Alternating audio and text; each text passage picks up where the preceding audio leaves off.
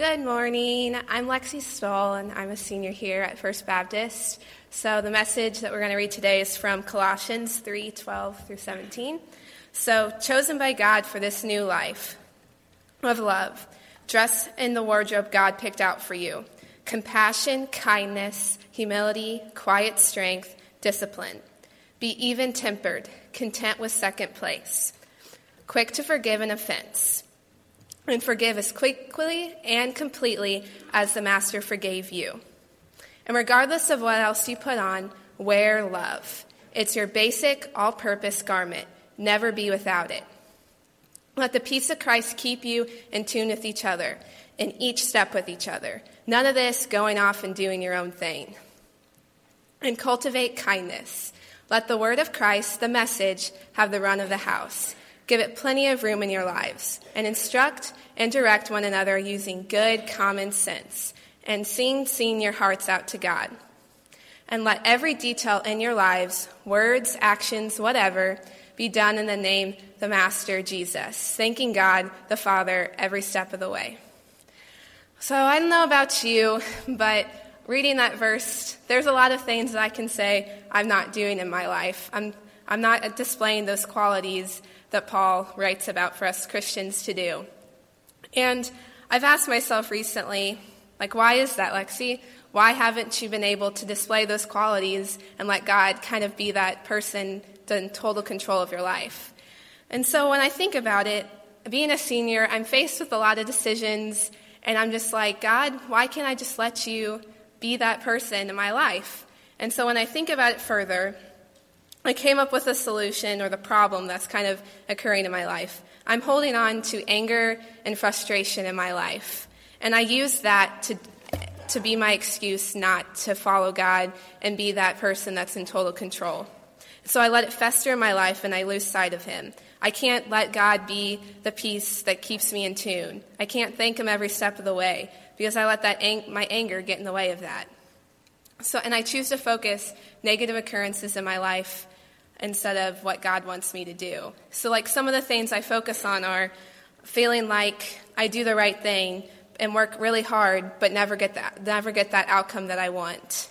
Or feeling like I was a good, loyal friend to someone, but then them not displaying it back to me and feeling like, wow, why did I wasted my time with that, you know?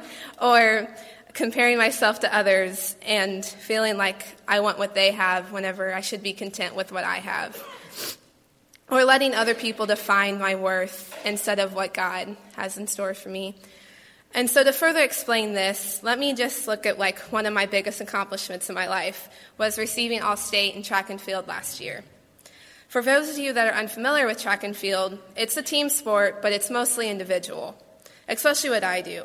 I'm a triple jumper and a long jumper. The pressure is on for me to perform well, I can't rely on anyone else to do it for me. I can't, I have to go on the runway on my own and actually do the jump.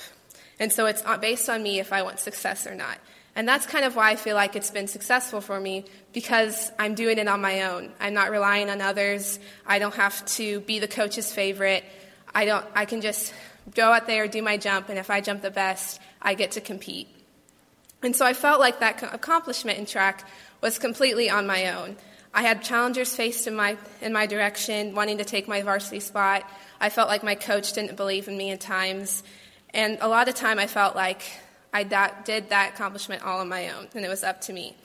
Life is a lot like track. It's a team sport, but we mostly live it as individuals. I've learned that I tend to approach, approach my life like I do with track. Like I have no other choice but to do life on my own because that's been the best outcome for me. If something good's going to happen, it's, I'm going to be the one to make it happen. And I use those negative occurrences because those negative occurrences have been things that have been completely out of my control. So if, I, if I'm able to completely control things, I'm going to have a good outcome. But if I'm not able to control things, I'm not going to have that good outcome. That's kind of how my mindset is. And so I ask you today is there anything in your life that's hindering you from displaying the qualities that um, this verse in Colossians writes about? Is there something or some things you feel like you need to let go to enable for God to be in total control? If so, I encourage you to think about what that underlying problem is. Mine's anger, and it kind of still is. Um, I challenge you to pray and focus on letting that go like I am right now. I'm focusing on trusting God and the good that He's done in my life. I can't, I can't keep believing that I can take my life on my own and just kind of hope everything works out. I have to just live by faith and, and not let those other things get in the way. And I have to focus on the good things, like receiving all state in track and field wasn't all on my own. Like, I needed God for that. Like, there was a lot of things that could have went wrong, and God was able to direct, direct me and guide me through that. And I've been, blessed with an amazing family and support system, and I can't focus on those friendships that have failed or, th- or people that have done me wrong. I have to focus on the good things, and that God has provided for me my needs and my wants. And I shouldn't let other people's situations and what they have get in the way of that. And so that's what I'm working on. I'm not there yet, but I'm willing to keep trusting God and believe that He's in control. God knows what He's doing, and He can do good out of anything. He is trustworthy, and if I just take the time to look at it, I can and cultivate in that gratitude, things will work out. So I choose to fo- focus God and focus on God and slowly rid myself of my anger. I hope you will too. Thank you. Sometimes it's important for us to be silent in order to hear God.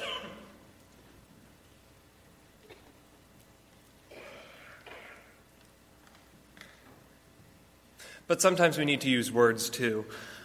Uh, so uh, the scripture reading comes from Matthew 12, 34 through 37, and Matthew 5, 21 through 22. This is the NRSV version, so it's the version in your Pew Bibles. Matthew 12, 34 starts You brood of vipers, how can you speak good things when you are evil? For out of the abundance of the heart the mouth speaks. The good person brings good things out of a good treasure and the evil person brings evil things out of an evil treasure. I tell you, on the day of judgment, you will have to give an account for every careless word you utter. For by your words you will be justified, and by your words you will be condemned. Matthew 5:21 begins, "You have heard it said to those of ancient times, you shall not murder, and whoever murders shall be liable to judgment. But I say to you that if you are angry with a brother or sister, you will be liable to judgment." And if you insult a brother or sister, you will be liable to the council. And if you say, You fool, you will be liable to the hell of fire. And there are plenty more passages in the Bible that concern the power that words have over us and over the people around us. Uh, Matthew, uh, excuse me, James 3 has a long passage about why a lot of people shouldn't be teachers because a lot of people will say stupid things. And it's really hard to control that sort of thing. And Proverbs 16 has a, a, good bit about the words of the wise and the words of the foolish. And there are plenty more passages outside of the Bible that talk about the same thing and uh, other aspects of the way that language affects us. Uh, pretty simply put, words and language are the most effective way that we have of communicating our thoughts to others. And by the same token, they're also the most effective way to completely confuse others as to what we are possibly thinking.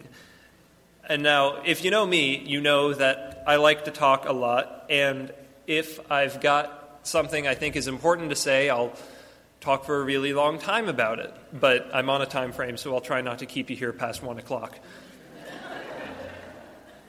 but in all the times I've talked and all the conversations and arguments I've had, I know that sometimes words just make absolutely no sense. My dad always used to have this thing he would say that uh, Mr. Lips are moving, but Mr. Brain has no idea what they're saying. And that's really true because sometimes words uh, just really don't help a situation. And in fact, if you say the wrong words, it can really hurt. But still, that's really harsh what uh, Jesus says in Matthew 5. Uh, I know I've said worse than you fool to a good number of my friends on several occasions, and it doesn't really seem to be that bad. So I wonder, so, so it always kind of confused me as to why it was translated like this. And so I, I'm going to do what the good Reverend Doyle Sager would do and tell you about the Greek origin of the word.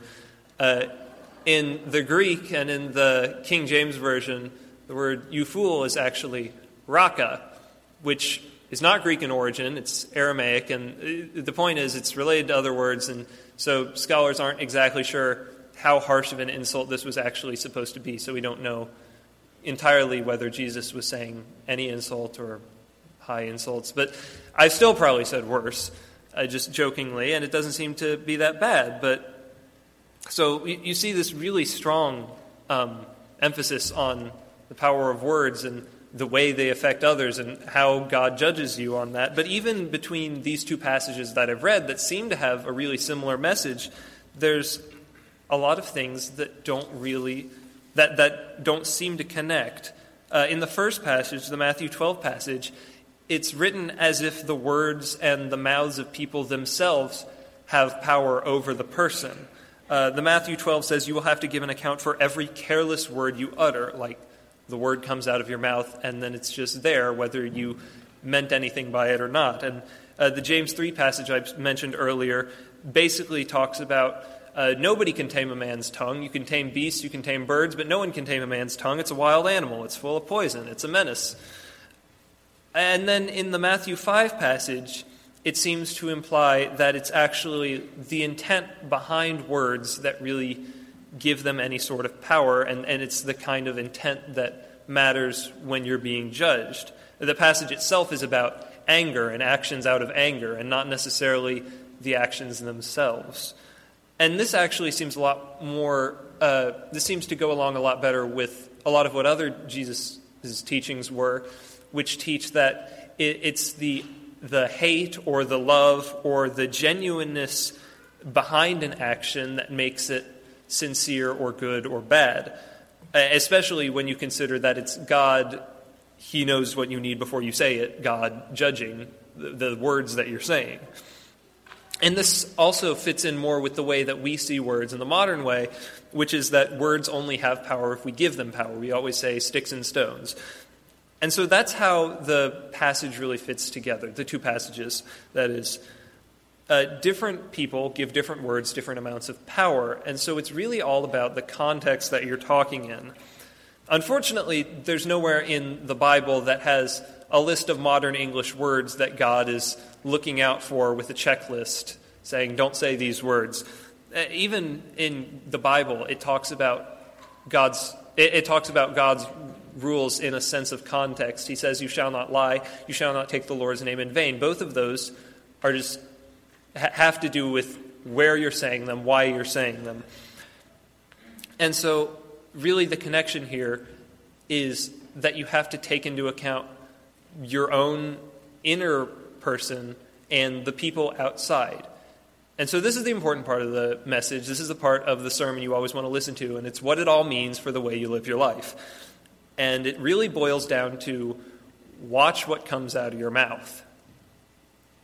And seems really simple, but it is, and it's just also really complex.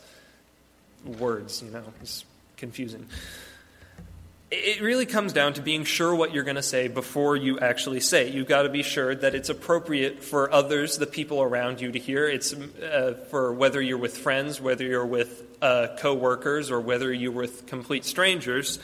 And you've got to be sure that it's appropriate for yourself and appropriate for God. And it sounds really simple when I say it now, but in the moment it's really not. Because if you're overwhelmed by emotion, uh, I, I've had plenty of times where I've been trying to sound uh, like the smartest person in the room or, or try to sound funny or just try to sound cool. And I say exactly the worst possible thing I could have said. And it's really a shame because it's just these simple sounds that come out of your mouth that can really ruin you for yourself and for your friends and for the people around you and for God.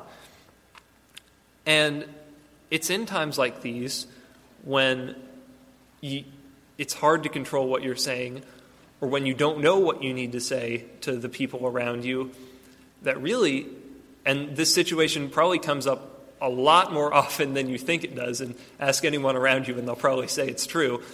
The best option is really just silence. Let's pray together. God, I thank you for all the people here who have helped me to get to where I am and hopefully farther, and for the blessings that you've poured out on me and on us and on those around us. Lord, please give us calm tongues and cool hearts so we can better serve you and we can better serve others.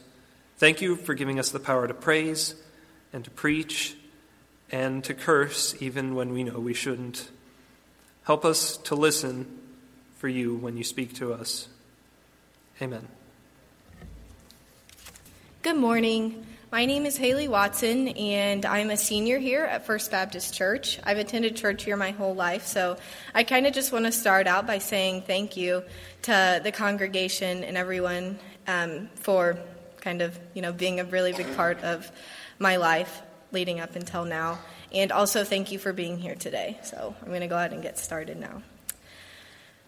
The idea of planning for the future is no foreign concept to us seniors. Honestly, if we had a dollar for every time someone asked us, What are your plans for next year? or Where are you going to college? we probably would be able to completely pay for college at this point. but on a more serious note, senior year makes you feel like you have your whole future stretched out before you, and the choices you make this year will affect you for the rest of your life. This probably isn't too far fetched for those of you who aren't seniors, also. Society tells us our lives should be planned. So, what now? How do I make sure I don't miss out on God's perfect plan? Luckily, the Bible tells us what to do in Proverbs 16. It says, Mortals make elaborate plans, but God has the last word. Humans are satisfied with whatever looks good. God probes for what is good. Put God in charge of your work, and then what you've planned will take place. God made everything with a place and a purpose. Even the wicked are included, but for judgment. God can't stomach arrogance or pretense. Believe me, He'll put those upstarts in their place. Guilt is banished through love and truth. Fear of God deflects evil. When God approves of your life, even your enemies will end up shaking your hand. When far better to be right than poor than to be wrong and rich. We plan the way we want to live, but God makes us able to live it. This passage reminds us that we don't choose the best directions for our lives or make perfect plans. Only God can. Only God knows our ideal path for happiness and a life that glorifies Him. So, what do we do? We must prayerfully listen to God and act upon what He calls us to, even if it scares us or it's completely off course from our original plans. For example, if you would have asked me a year ago at this time what the summer of my junior year would have consisted of, I probably would have replied with, oh, um, going to a couple summer camps, babysitting, family vacation, something along those lines. Never in my wildest plans would I have thought I'd be living on the big island of Hawaii working for a church plant with Voyage Ministries. I worked for the local food bank, Special Olympics West Hawaii, Honani Adult Daycare, Kupunas, which are elderly people, and Kids CrossFit, and various other service projects. Through all of those opportunities, I was able to share my faith, serve people, and tell others about the love of Christ in a culture that was not accustomed to Christian beliefs.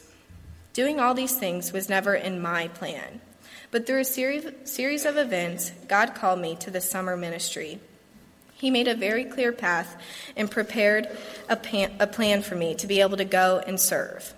I was nervous about the situation and wondered what I was going to do about all of my student council responsibilities I was supposed to take care of over the summer. Or what about youth mission trip? What about family vacation? What about time with my sisters or my friends? But I had to trust God's calling and that His plan was ideal. The entire summer was focused on serving others and acknowledging a way of life that might have been very different from the one I was accustomed to.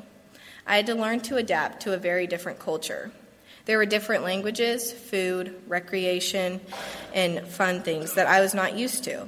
I was forced to broaden my horizons and learn about a new culture where I was the minority.